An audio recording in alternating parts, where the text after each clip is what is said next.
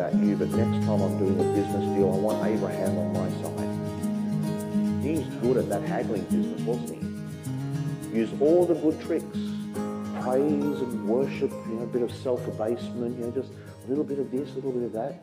And he eventually got God down to saying, if there was just, as we discover, one good man in Sodom and Gomorrah, I will not destroy it. That's the kind of person I want on my side. He's good at that bargaining thing. More often than not, that sense of bargaining is the way Christian prayer is presented to us as well. If we do all the right things, if we say all the right things, if we ask the right way, we'll get what we want. But the gospel, when Jesus teaches his disciples to pray, makes no mention of getting what you want. Even in the latter part of the gospel, when Jesus says, ask and you shall receive, etc., when you ask, you will get the Holy Spirit given to you by God. Not necessarily what you're asking for. Sorry about that, but that's what the Scripture says. When we pray as Christian people, we are called to pray the Lord's Prayer. Father, may your name be held holy, your kingdom come. In other words, we're called to align our wants with what God is wanting for humanity and for the world in which we live. Our task is not to seek our good, but to pray for the good of the world and for the success and coming of the kingdom as God has already designed it to be.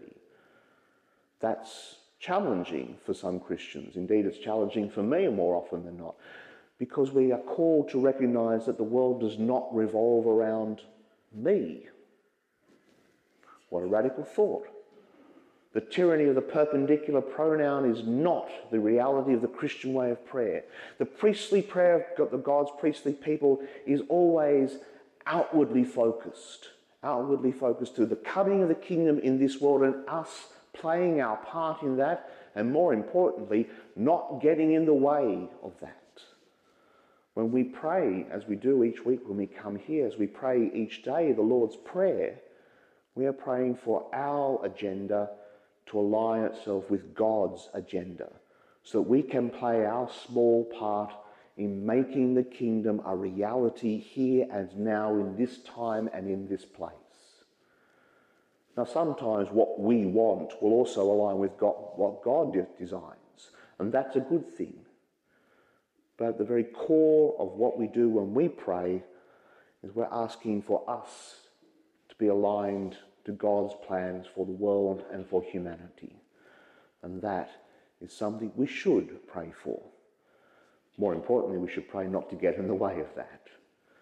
So as we pray this morning, as we pray each and every day, as we every time we pray the Lord's Prayer, which is fairly frequent in the life of the church, let's remember that what we're praying for is not about me and my wants.